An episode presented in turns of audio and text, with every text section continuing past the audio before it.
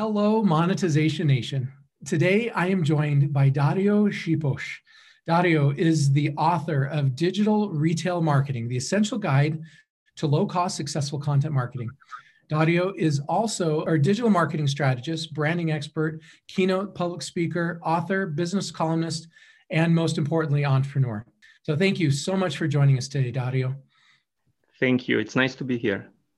Okay, so before we start, you told me in the pre-call that um, that you've had COVID and you've been out for about thirty days now.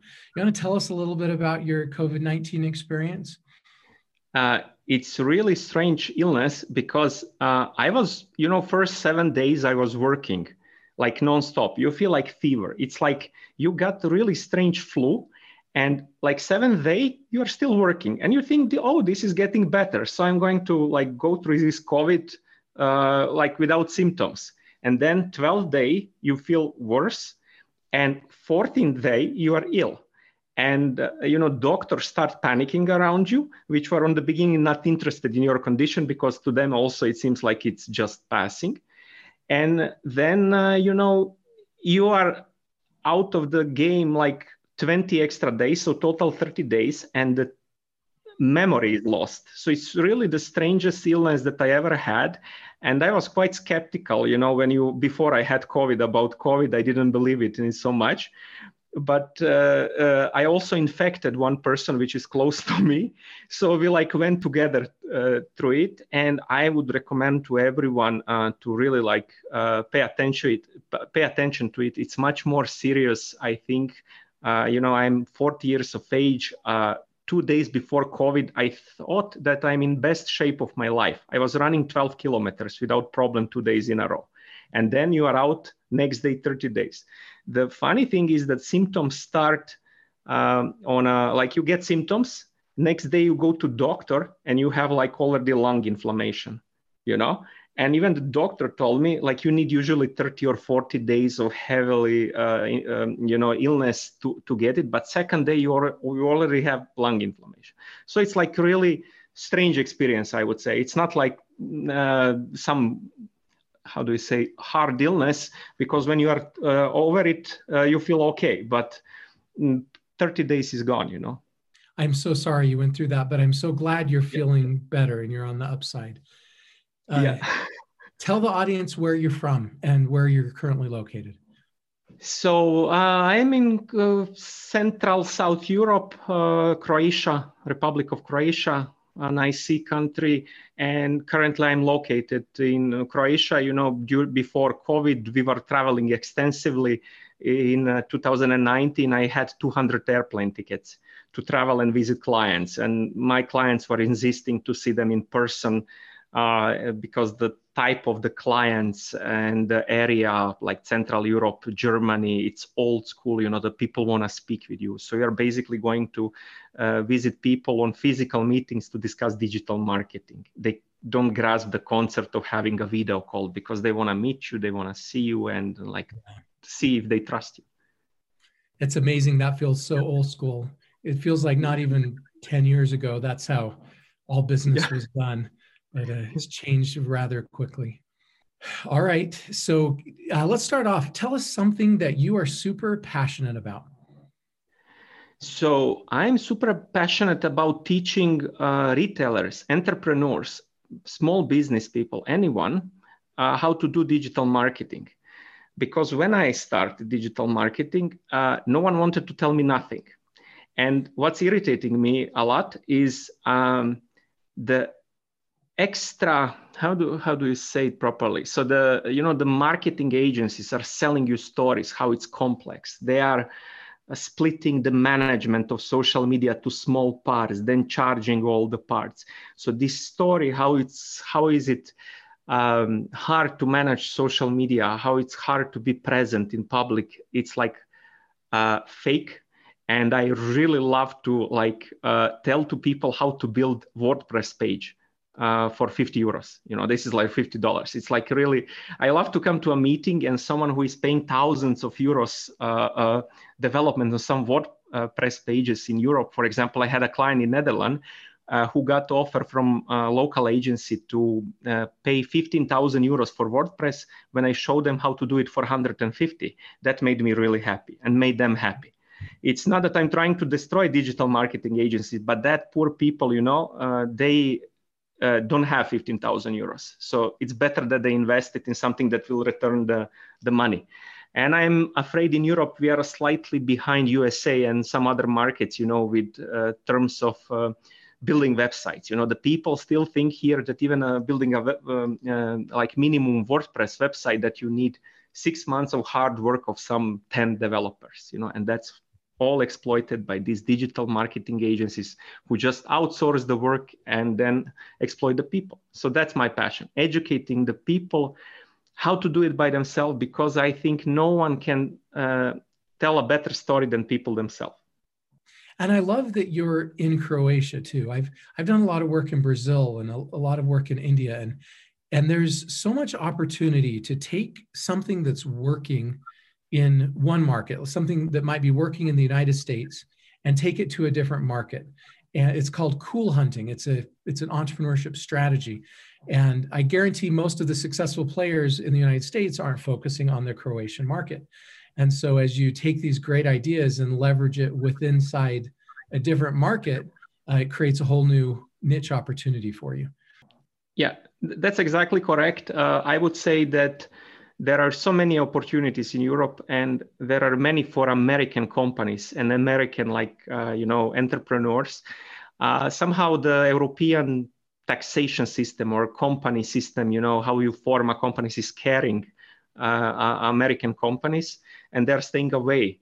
Because in Europe, you know, it's impossible that you would found a com make a company, create a company like from your garage, like Facebook was or Google, you know, this doesn't exist here. And uh, if you would try to make a company out of your garage, you would have a tax department. And uh, like um, we have here, uh, uh, Uh, inspectors which are checking like your working conditions. So you would be closed because you don't have a proper chair.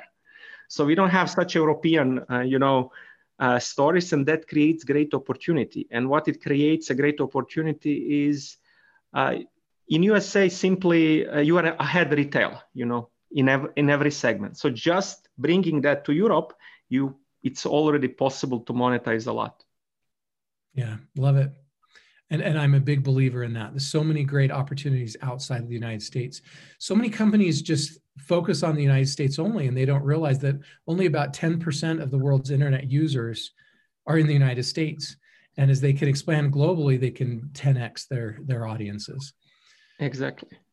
All right. Uh, tell us your story. Tell us your journey to become a digital entrepreneur. So when I was, uh, my, my journey to become an entrepreneur was, uh, I would summarize it, no one wanted to hire me, so I became entrepreneur. I had to create job for myself, you know. Um, my story started like when I was ten years of age, we had like some independence wars, you know, some like local conflicts like every nation has. And ten years of my life I spent as a refugee. So after being a refugee ten years, then I spent five years rebuilding life. Parallel to that, I was doing many jobs, like I was cleaning on construction sites. Uh, I still remember the day when the boss came and said that I will be paid three euros, you know, uh, per day of hard labor. And I was like happy, like never in life before, because then you have nothing. Uh, anyhow, all these jobs uh, taught me like discipline, and I was surrounded uh, by people like plumbers. And, uh, you know, the, the people who are actually rage, the cleaning teams, you know, who come to, uh, that come to buildings and clean buildings, they're extremely wealthy people, you know, and they're always dirty. So you would never, you know, the normal, how do you say, corporate management would never assume that uh, they are uh, rich, but they are rich. They handle cash. I remember how I was paid, you know, my boss, um, uh, then I was working with plumbers, would every day come on in his van and under seat take out um, like suitcase and open it, and it was full of cash, you know, and he was giving it to workers. And so I learned that uh, by work, speaking with clients, doing service, uh, there is money. And uh, because I studied on university, you know, I, eventually I became engineer. I started working in a factory, and uh, in a factory, uh, as an engineer, you are not paid well, paid well. But one day we got a visit uh, from Italy, and I was working as an engineer in a harvester factory. We got a visit from Italy. Some people wanted to buy harvesters, and uh, uh, sales department left home because it was, I don't know, four o'clock, you know, their working hours were home. So you have a bunch of these rich Italians, like agriculture uh, landowners, coming to buy harvesters. One harvester is like half of million of dollars. They come to factory and there is no one. So I actually didn't speak well English then. So I don't know what to do with them. So I start taking them around the factory, showing them everything. And in around three hours, uh, the C E O of that uh, factory realizes that the sales department is home, that the customers arrived. So he comes there and they start telling him how I did the great job, how I presented this. So he asked me, would I want to do sales? And I tell him, no, it's like, you know, I studied engineering. I like to work in, you know, building and, and uh, such things. And then he tells me the salary, and salary was like triple than I was earning. And I couldn't comprehend that, you know, money. So he puts me like, I like, I was just like staring at him. And you have to understand, I'm like young, you know, I do, I'm just like trying, you know, my dream is to buy T V, you know, because we have some old T V and everything what I'm buying, I'm buying for like my family. So it's like you bring home something, you know, everyone is like uh, amazed. I am living in a small village in like East Croatia without, you know, you don't have internet at that time. So I start working in sales and the guy puts me, you know, to work in sales department. And I realized the sales people are not friendly. They're like fighting quotas, you know, for sales. So they consider it competition. And I'm an engineer. I'm not trained in sales. You know, I have no clue. I'm trying to be friendly with people. I like have like engineer mentality, mathematical to like estimate, try to be friendly with everyone, explain. So I realized in six months, this will not work. I joined another company and I get fired. And I got fired because the bosses gave me to sign Um, like uh, bank documents, you know, and I know I cannot sign that bank documents uh, uh, because we don't have cash in bank, you know, it's like I O U or something where you guarantee that you will pay something later. But I know that we have to have that cash in bank on a company account, but I don't want to sign it. So they tell me either you sign or you leave. And I left. So a few months later, uh, I found a company in Czech Republic, which is eight hundred kilometers driving for me. Uh, I have an old car and somehow I knew the C E O of the company. Uh, you have to understand, I, in that time, I have like one shirt, I have old car, which is beaded, you know, I don't know how to dress, I don't know nothing. But I know this guy in Czech Republic, I drive there and he has like um, wholesale of kitchen appliances, like huge departments, a huge warehouse with forty million euros of goods. So I, I tell the guy, please, can you give me some job? I will like expand your brand, brand across the Europe. And he brings some financial director and they are speaking in Czech, so I don't understand them. And they are laughing at me because they think it's impossible. Some guy arrived and now he says, you know, I have no experience that I will expand the brand of kitchen appliances across the Europe. So they say like, you are so cute. And that's what the guy literally said. You are so cute. I'm going to give you opportunity, but we can give you like thousand uh, euros, you know, which is like, then it was like one thousand two hundred dollars. But that includes all your costs, salary, everything. So you have to pay the fuel by yourself and we give you this. And they load my car with a bunch of samples, you know, uh, of the like water kettles and these things, and like wave to me goodbye. And they think they will never see me again. uh, this was January. July, they send me email. I, I'm still getting paid, you know, like, like they're dripping this money, you know, uh, I don't ever know, will I get paid? I'm trying to do something. Uh, how I worked, I would come, you know, I came home, I not, don't know nothing about wholesale or retail, but I know this product looks good. I know that on shelves in uh, Croatia and on surrounding countries like Serbia, the products don't look so good.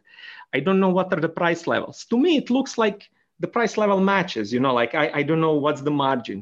I actually asked one person, one purchaser to explain me what is the margin and how does that function, you know, like on the level of the bonuses. I had like no clue. But what happens is that I, you know, every morning I wake up at seven, I prepare and I call the purchasing departments, like central, you know, of the huge uh, chains of retail. And people were laughing at me. The questions went like, who are you? From which company are you? We never heard for you. And this went like few months. I remember in July, uh, so in January, I started working. In July, the Czech company for which I work sent me email that this will be last payment because I didn't achieve nothing. That was July. In November, we made one million dollars in sales. What happened is that one purchaser, which I was bothering, uh, actually seen that I gave sample to some other person and he put it in leaflet, you know, to see what will happen. And the purchaser of a huge international retail chain assumed that I'm selling these items to someone else because he's seen it in leaflet, but it was just actually samples. You know, they just put it in leaflet to see. He called me and he was really mad. And I really hated this guy, you know, because he was very rude. So my phone starts ringing. I answer, I see his name and I like, what, what is this, you know? And I answer and the guy tells me, so you tricked me. And he starts like this. I said, how, how, you know, I like my voice is shaking. He said, you place the product somewhere else. And I tell him like, I didn't know you want to buy it. I'm like begging you five months. And he says, come for a meeting now.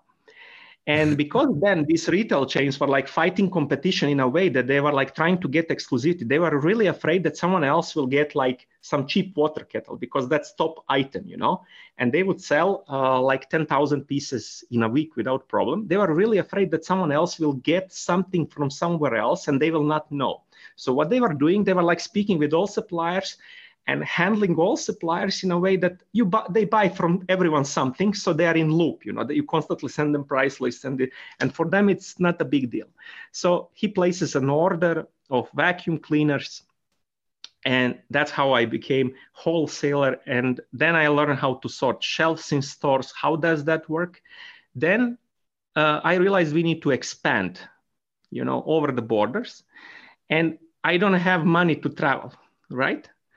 Internet is becoming a big thing. So I decided to learn internet, you know, how to do internet. So I started doing web WordPress then, and that time when I was doing it, WordPress templates didn't exist, you know, so you loaded that standard template and you are doing hot M L or whatever.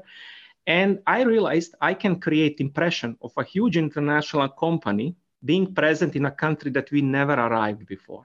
So what happened is when I come to a meeting, the people would say, this is a, you are a huge international company. We read about it on internet. We've seen you on LinkedIn.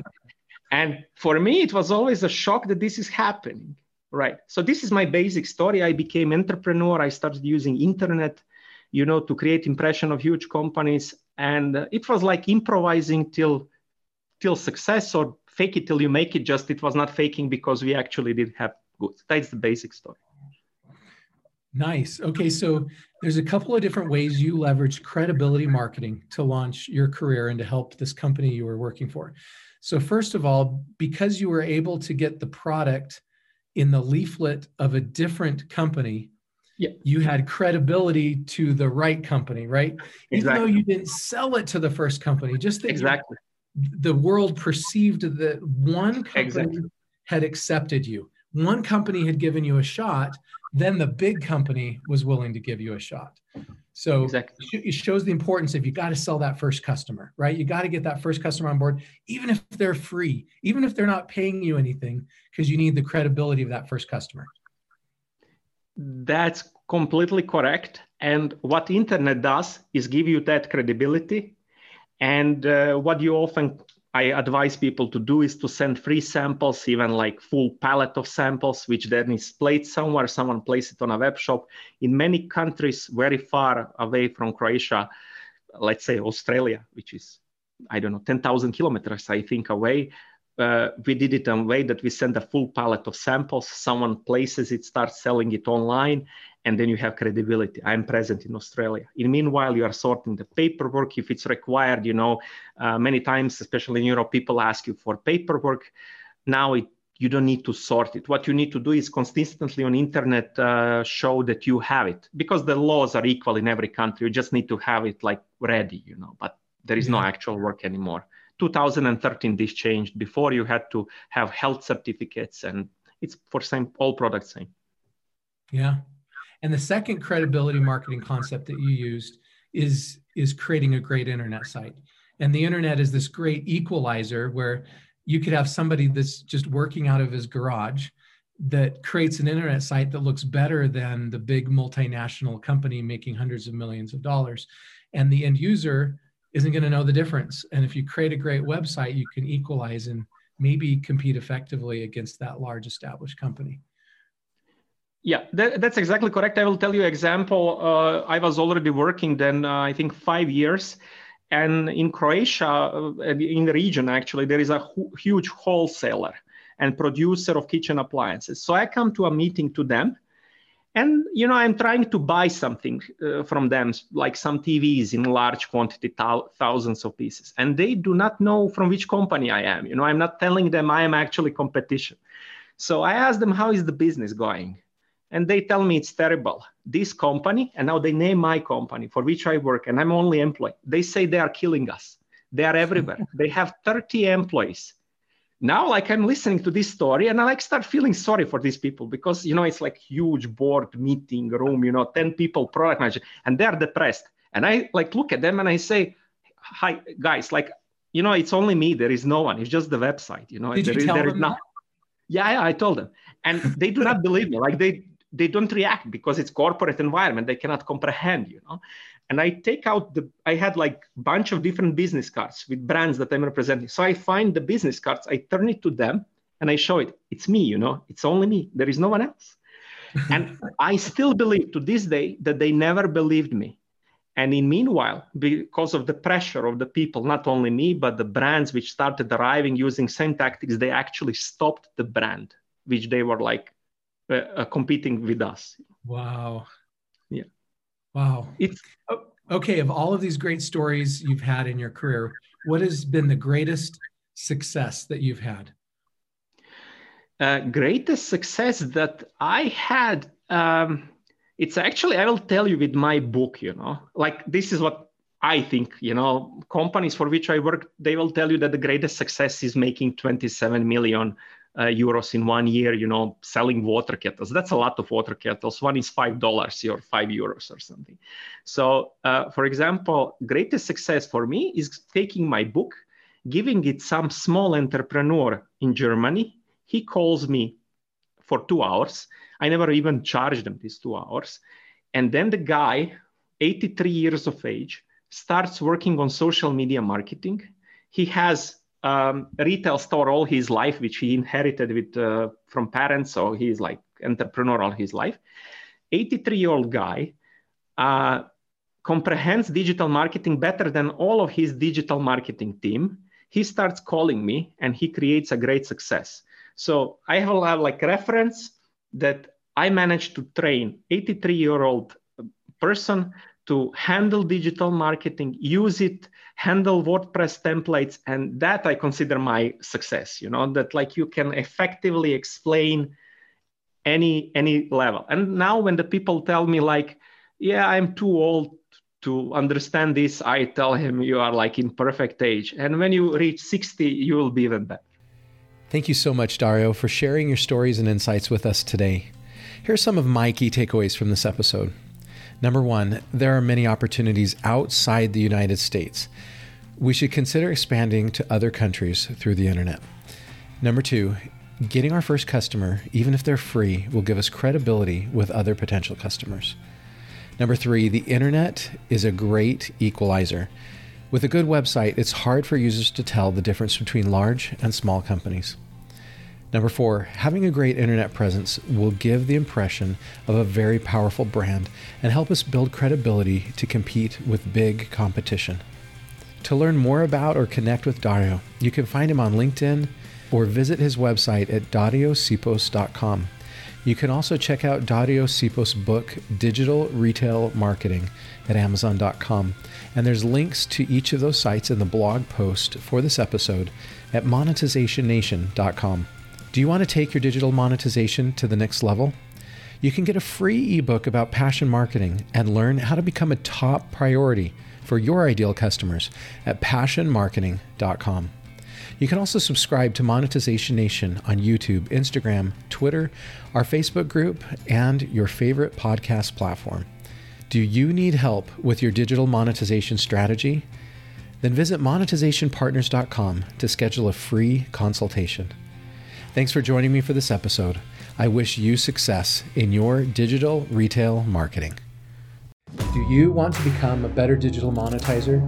To receive great monetization stories and secrets, please go to monetization nation dot com and join free. And if you liked today's episode, please subscribe to the show and share it.